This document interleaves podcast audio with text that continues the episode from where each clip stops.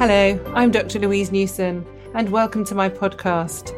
I'm a GP and menopause specialist, and I run the Newson Health Menopause and Wellbeing Centre here in Stratford upon Avon. I'm also the founder of the Menopause Charity and the menopause support app called Balance. On the podcast, I will be joined each week by an exciting guest to help provide evidence based information and advice about both the perimenopause and the menopause.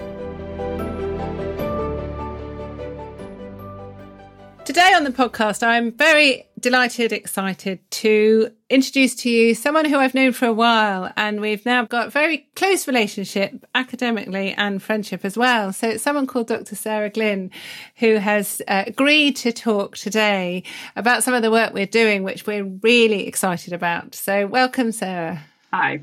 So, Sarah, you were introduced to me by your lovely husband, Paul, and my husband's called Paul. So, there you go, a bit of a connection there. And you, like me, have got another degree as well as medicine because obviously a medical degree isn't enough. For some of you who are listening, know that I've got a pathology and immunology degree, and you've got a degree in allergy. So there's a mm-hmm. big overlap actually in our. Mm-hmm. I hope you don't mind me saying this. Our geekiness actually. Absolutely. Both, um, is that all right to say? I'm very proud to be a, a fellow geek. so we love seeing patients. And you know medicine is a great privilege and both of us get a lot of satisfaction making people feel better. We both went into medicine to make a difference to help as many people as possible. But actually with medicine you have to understand what you're doing. And sometimes it's really hard isn't it to know what the best thing is for that patient sitting in front of you. And I know sometimes when I'm not sure, I will go back to the basics and look at the basic physiology, the pathology, what's going wrong in a disease, but think of it in a cellular level. And I think um, a lot of people don't have the luxury of that. Maybe because we've got degrees, we've had time to reflect and think and go back to basics almost, haven't we? So hmm. tell us a bit about why you're doing what you're doing, and then we'll talk about the work we're doing together, if that's all right. Yeah, sure. So, I mean, I'd started to develop an interest in the menopause probably around about 2017, 2018 ish. And the thing that led me to the menopause initially, which I've told you this before, was uh, because I was having to start prescribing HRT for patients at a new practice that I'd moved to, and I didn't know how to do it. And I found your easy prescribing guide online, which just took all the fear out of prescribing HRT. And it's one of the most practice changing documents that I think I'd ever read. Yeah. I, and I think partly because I started to think about HRT more at work, partly because I'm in my sort of mid to late 40s and a lot of my friends were coming up to me asking me about menopausal symptoms. I just started to get interested in it. And then the pandemic struck, COVID, who knew that was around the corner. And in fact, it was a slide you put on Instagram quite early on in 2020 about the effects of estrogen on the different cells of the immune system. And I think it snagged my interest, obviously, because I've got mm. this background in allergy. And that was acute COVID. This was before long COVID was even a thing. Nobody knew about it. But I remember the slide was something to do with the effects of estrogen on the immune system and, and the fact that women were much less likely to die from COVID compared to men. Premenopausal women were much less likely to die compared to men.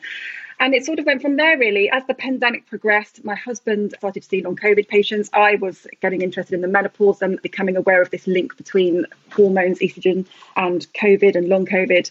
And as he started to see pages, I was telling him about what I was learning, and then he was asking me, and I was asking him, and you know, we were both working from home, which is the first time that's ever happened. So we were able to, you know, bounce off each other a little bit, and it just grew from there. Really, I thought that at this stage I might be sort of learning how to paint and things like that, but instead, I've become a menopause specialist, and now alongside my interest in long COVID, I've also become very interested in breast cancer, which is my other area of interest. And thanks to you, I've got involved with this work that you're doing at the Newson Health Menopause Society which um, I'm just finding fascinating. And as you say, it's very exciting. And we hope that we're going to publish something next year that will start to make a difference for the many, many women with breast cancer who are suffering, in some cases, terribly with menopausal symptoms. Yeah, because I've talked about breast cancer before on the podcast, and I'm sure I will talk about it again. But, you know, breast cancer affects around one in seven women. And when I was at medical school, probably when you were at medical school as well, Sarah, breast cancer was actually less common. It was about one in 12 women when I was a medical mm. student, then it was one in 11 and it's become more common. And actually, there's this big fear about HRT. We know it's the biggest reason why people don't take HRT. They're worried about the perceived risk of breast cancer associated with HRT. And we know the risk really isn't there. And it's certainly, if it is there, it's not statistically significant anyway. However, we know that HRT prescribing has plummeted over the 20, last 20 years, but mm. the hmm. incidence of breast cancer has increased. So not everybody who takes HRT will develop breast cancer, but also a lot of breast no. cancer cases are nothing related to hormones at all. Mm. And this causes a lot of confusion to people because when someone has breast cancer, they look at it, don't they? And it's, is it estrogen receptor negative or positive? And so if a woman has an estrogen receptor positive breast cancer, then it's presumed, and a lot of people say it's an estrogen driven and it's caused by estrogen, which isn't actually quite right, is it? So, can you explain before we talk mm. about the work we're doing what it means by having an estrogen receptor in your breast cancer? Yeah, it's really interesting. And again, we've spoken about this before. The analogy would be prostate cancer. So, men with prostate cancer, inevitably, if you take a biopsy from a prostate tumour, you will find testosterone receptors in it, which is not surprising. And one of the treatments for prostate cancer is anti androgen or anti testosterone therapy. But nobody thinks that testosterone causes prostate cancer. Whereas with breast cancer, because breast tissue also contains estrogen receptors, they're supposed to be there. That's why we develop breasts at puberty. They're important. And because if you take a biopsy from a breast cancer, about, uh, I think it's about two thirds, 70, 75% of them will be estrogen receptor positive. And one of the treatments for breast cancer is anti estrogen therapy.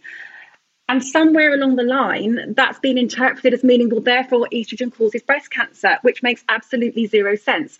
As you say, in terms of HRT, the majority of women that develop breast cancer haven't taken HRT. And the majority of women who take HRT don't get breast cancer. It would make no sense for one of our own hormones to cause breast cancer. I think a lot of the data that and it was the WHI study that was published 20 years ago that threw the major spanner in the works and reported that there was this association, or rather causation, between estrogen and breast cancer.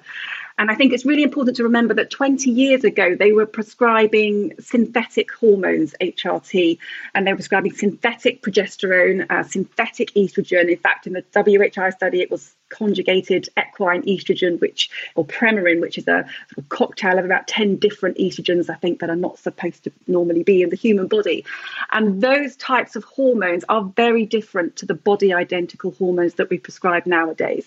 And just because you've got estrogen receptors in your breast does not mean that your own estrogen has caused breast cancer. If that were the case, if it was that straightforward, all women would develop breast cancer it doesn't make any sense. Yeah, and that's that's important to know actually because there might be people listening who've had breast cancer and they have taken HRT and then they're regretting that decision. And mm. there isn't good evidence that that's the case, of course. But the other thing is there's a lot of other reasons why people get breast cancer. And often it's bad luck, actually. Sometimes it can be a genetic yeah. thing, but also there are other risk factors. We know that obesity is one of the commonest risk mm-hmm. factors for all types of cancer, actually. And that's probably one of the reasons why the incidence has increased. Mm. Now, there are some people that say, well, obesity fat cells produce estrogen, therefore that's why there's an increased risk. And it's not as simple as that because fat cells are very active actually. They produce all sorts of chemicals and cytokines and they do produce a very weak type of estrogen called estrone, which is very different to the estrogen our ovaries produce or the estrogen we prescribe in HRT. And whether that does have an inflammatory properties with respect to breast cancer, we don't know, but it's very different. And other risk factors such as drinking alcohol, not exercising actually are risk factors as well. And all these are small risk hmm. factors, mm. but if it, mm. sometimes it's more than one risk factor people have as well. Um, so, but yeah. we've got estrogen receptors all over our body, haven't we? So if I chopped off the end of my nose or the end of my finger or my ear, I would have estrogen receptors in it. So sometimes now the more oncologists look for these receptors, the more they see them, and then they can cause confusion. Mm. So it's important mm. to know that it doesn't mean sometimes it does dictate how treatment is as well, though, isn't it, for breast cancer? So, yeah. the estrogen receptor positive cancers, one of the treatments is to try and block the estrogen, isn't it? Yeah, I mean, I certainly believe that estrogen can fuel breast cancer growth. I think if you've got a breast cancer for whatever reason and it's got estrogen receptors, then I do think estrogen is a growth factor and your tumour will grow quicker in the presence of estrogen. But that's not necessarily a bad thing. We know because there was a study that was published in 2016 that showed that women who develop breast cancer whilst taking HRT actually have a better prognosis and are less likely to die from it compared with women who develop breast cancer that are not taking HRT. So paradoxically, because we don't quite understand still what's going on in breast cancer, and it's probably very complicated because breast cancer is actually quite a heterogeneous group of diseases. It's not the same for every woman. But paradoxically, growing quicker in the presence of estrogen seems to be a good thing, maybe because it's detected sooner before it spread, and therefore women's prognosis will be better. So I think if you've already been diagnosed with a breast cancer, I can see why anti estrogen therapy can be helpful to prevent the tumour growing quickly, i.e., to slow the growth of the tumour down. But even then, that's not straightforward because it doesn't stop breast cancers from developing. It's not as simple as if you take this treatment, you won't get breast cancer, your breast cancer will not come back. It's going to prevent it from coming back. And in fact, for many women, especially those with early localized cancers, which are localized to the breast, which actually are the majority of women, about some two thirds of women present with early localized cancer that hasn't spread or hasn't spread to the lymph nodes, then actually the prognosis is very good. And those anti endocrine treatments, I'm talking about things like tamoxifen, aromatase inhibitors, so anastrozole, letrozole, etc., are only a very very, in some cases, minimal benefit, which, considering the side effects of the anti estrogen treatments, I think it's really important that women understand that if they've got an early localized breast cancer, they need to understand the absolute benefit and risk to them from their endocrine therapy in terms of whether they wish to take it or not. So this is very important because this brings us to why we're doing what we're doing actually. So someone actually said to me a while ago, having breast cancer is very difficult. Being menopausal and having had breast cancer is even harder. But actually being a menopausal woman who's had breast cancer and not being listened to is really, mm. really difficult. And since I opened my clinic and I started having a dedicated clinic, I started, as many of you know, on my own seven years ago. And there was a lady that came in to see me and she'd had breast cancer a few years before. She had had a hysterectomy and she was really struggling with her menopause. And for seven years, she'd had the most drenching, awful sweats. And she had her hair cut very short because she couldn't do anything else. She'd had a few changes of clothes in her bag every day. She couldn't sleep. She'd put on weight.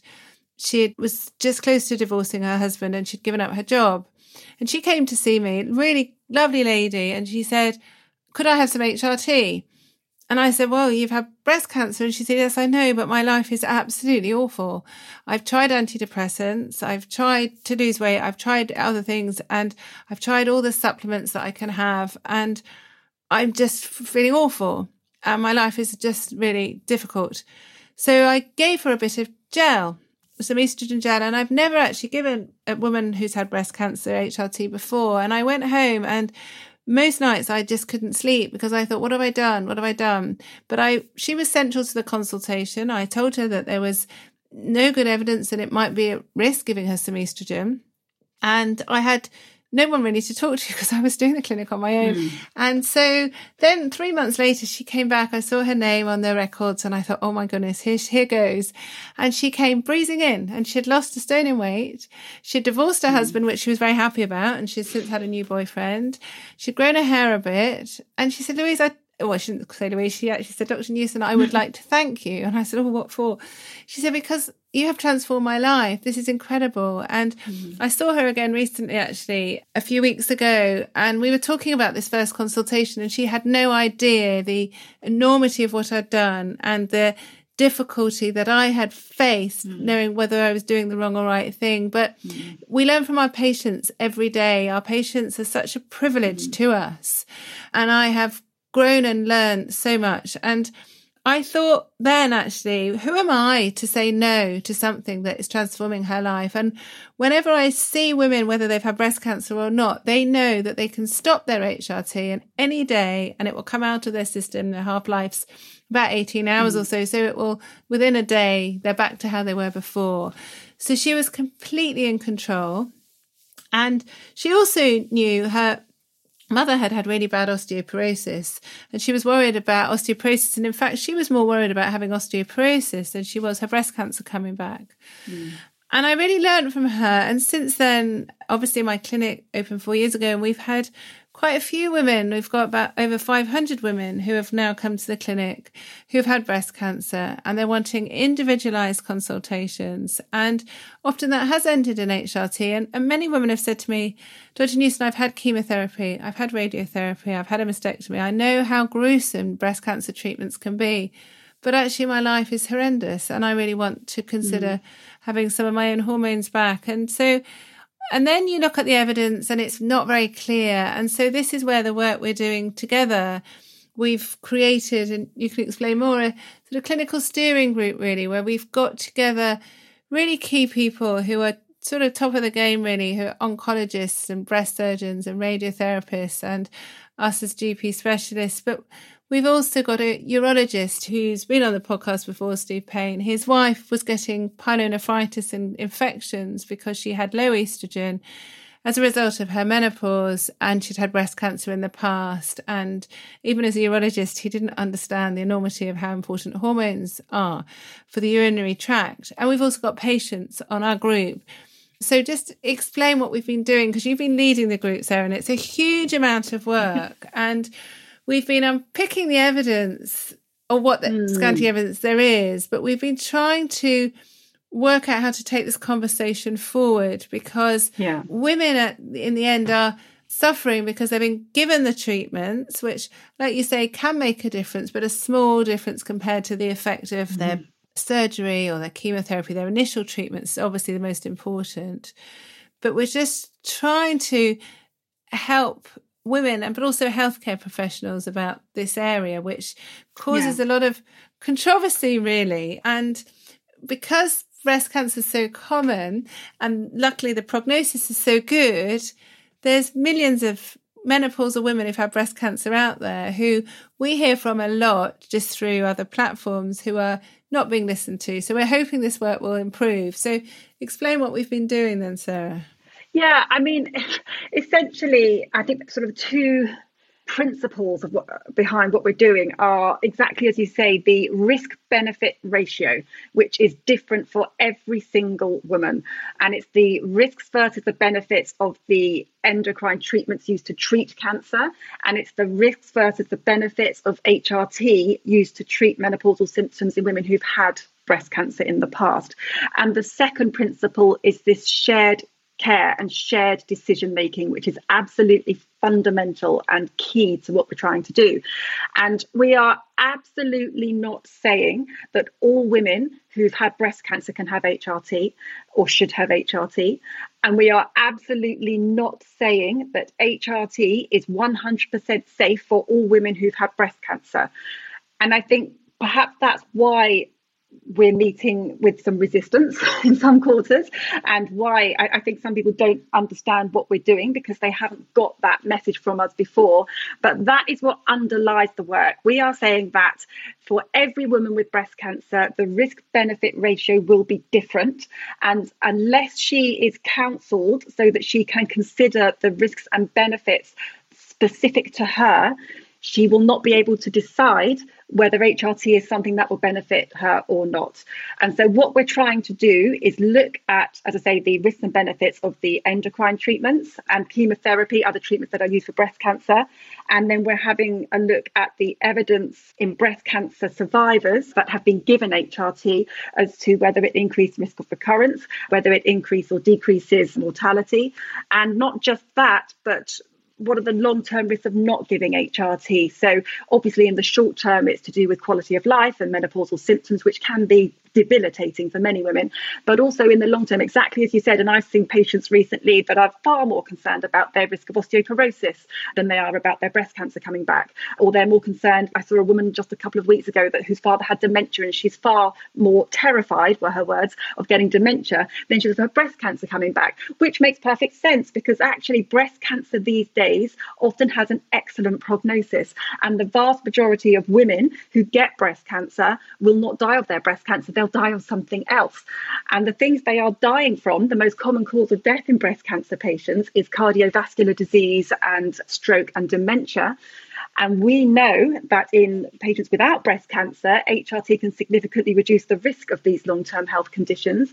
And it stands to reason, although there's no work being done specifically looking at the long term benefits of HRT in breast cancer survivors, but it stands to reason that if their symptoms and their long term health risks and all cause mortality is being caused by hormone deficiency and giving women their hormones back will at least partially offset or mitigate against those risks, then it stands to reason that actually for many women, the benefits of HRT might outweigh the risks. Mm. So that's what we're doing. We're trying to produce a consensus statement that will support shared decision making and prescribing of HRT to women who've had breast cancer if they want it, if the benefits outweigh the risks for them, and if they've been given enough accurate information to enable them to make a decision. That's what we're trying to do.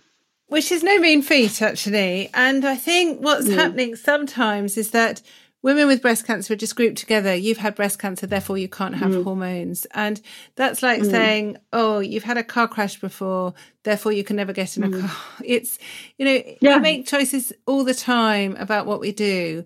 And I hear, and I know, I'm sure you hear a lot, that from our patients who say they are told they can categorically never have HRT. And I think in mm-hmm. medicine, you can never say never. That's one thing. But mm-hmm. I think there's also different types of cancer. We've already said there's estrogen receptor positive, but there's also estrogen receptor negative. And many experts feel that giving all hormones is less controversial, if you like, for women who've had an estrogen receptor negative cancer. But I see some women who have had breast cancer 20 years ago. And, you know, that's very different when someone's had it 20 years ago to someone who's had it 20 days ago or 20 minutes ago. Yeah.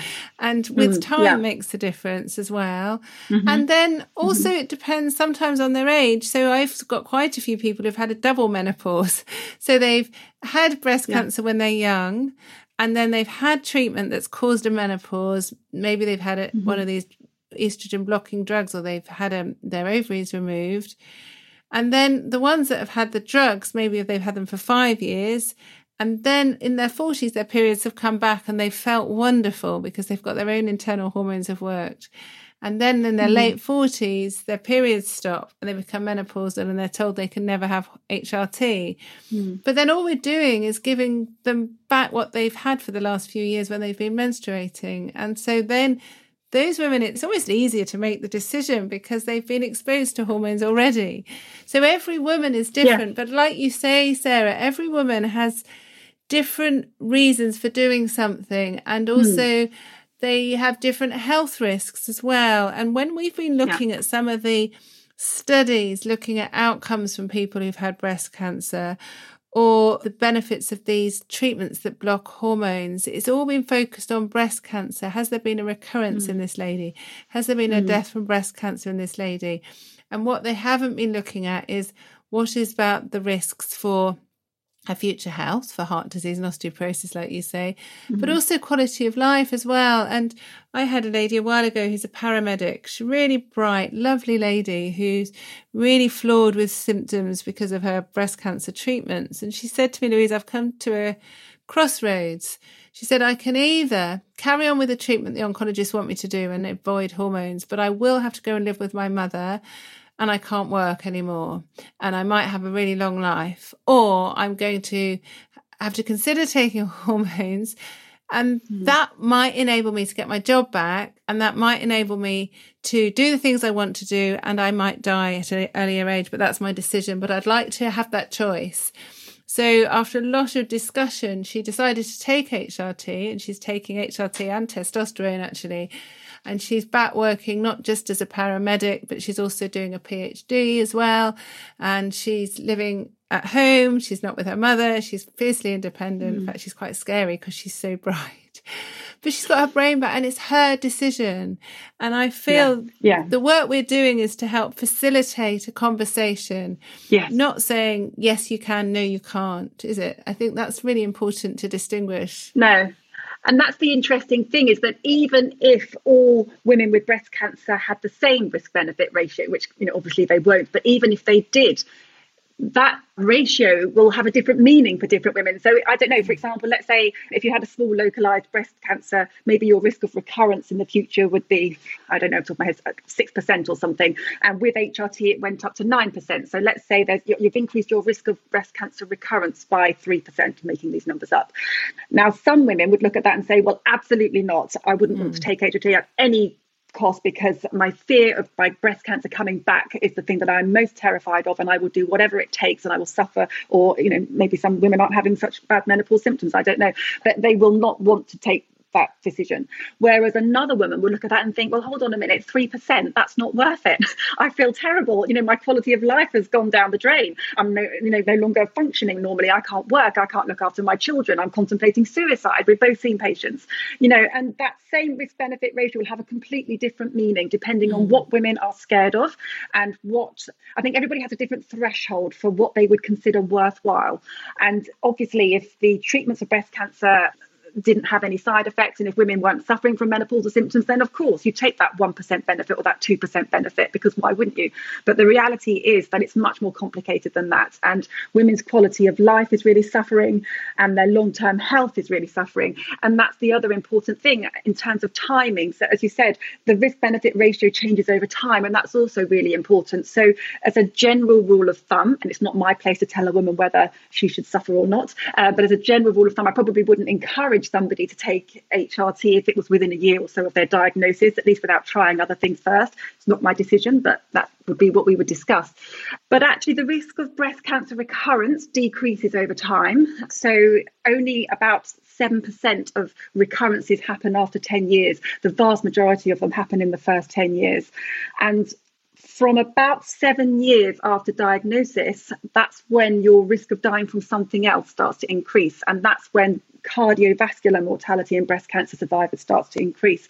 And in fact, women who've had breast cancer have double the risk of dying from heart disease compared with women who haven't had breast cancer which we think is related to the fact they've been hormone deficient for so long. In the past, we thought, well, maybe that's because lots of risk factors for breast cancer are the same as the risk factors for cardiovascular disease. So it stands to reason if you've got breast cancer, you're also more likely to have a heart attack. But there's been some work recently that's looked at risk factors in women with, with and without breast cancer, and that doesn't appear to be the case. The other theory was that it was the treatments that were being used for breast cancer were cardiotoxic, and therefore, again, that could explain the higher cardiovascular mortality in breast cancer survivors. But again, when they compared cardiovascular mortality before 2005 with cardiovascular mortality since 2005, because since then the treatments are less cardiotoxic, they're better, they're not so bad for women. And again, it hasn't made any difference. So, in fact, the only reason I can think of that would account for a higher cardiovascular mortality in women who've had breast cancer is because they've been deprived of their hormones for so long. And again, if you're coming up to sort of the five year, seven year mark, you're still within that 10 year window of opportunity that we talk about all the time, whereby if you start HRT within 10 years of the menopause, you can halve your future risk of cardiovascular disease, you can reduce your all cause mortality, because as I said, most women with breast cancer don't die of their breast cancer, they die of something else. And you can reduce that by up to 30%. You can reduce your risk of osteoporosis by about 50%, and about, I think, mortality after osteoporotic hip fracture is, what is it? Is it 20%? It's quite high, isn't it? Well, I, w- I learned last week it was as high as 30% actually. So, yeah, yeah. And I, and I think, yeah, yeah, absolutely. And I, and I think the most important thing from all of this is about choice and it's about mm. putting the patient in front foremost of the consultation actually and i really mm. strongly feel you know we're advocates to help we're not doing any didactic you have to you must do the only option is this. It's just about choice. And we're looking at yeah. the limited evidence we have, but also using expert voices as well. So mm. I'm hoping, Sarah, that you can come back onto the podcast and announce next year how it's all gone. But we're really striving forwards with this. And I know I'm just publicly very grateful for the work that you're doing. We're using something called the Delphi process and it's taken hours and hours and hours, but we're really committed to making a difference. And so I want to thank you for that. But before we finish, I know you've done your homework because you're so super organized and your three take home tips actually for women who are listening. And I know we've covered a lot of information in a short space of time. So some people might want to listen to this podcast more than once because I know there's a lot. But what are your three take home tips then, Sarah, please? So, my first top tip would be to understand the risks and benefits of the drugs used to treat breast cancer and what this means for you personally. And what I mean by that is if you've been diagnosed with breast cancer and you're taking tamoxifen or an aromatase inhibitor like letrozole to reduce the risk of recurrence, then make sure you speak to your oncologist and ask what the risks and benefits of that treatment are for you and your breast cancer. And there's something online called the Predict Breast Cancer screening tool that actually, if you Google, you can find for yourself. You can plug in your own numbers. And it's quite a helpful online tool that you upload the your own tumor characteristics, whether it's spread to the lymph nodes, whether it's estrogen receptor positive, negative, etc. And it tells you what your risk of dying, your long term prognosis is of breast cancer.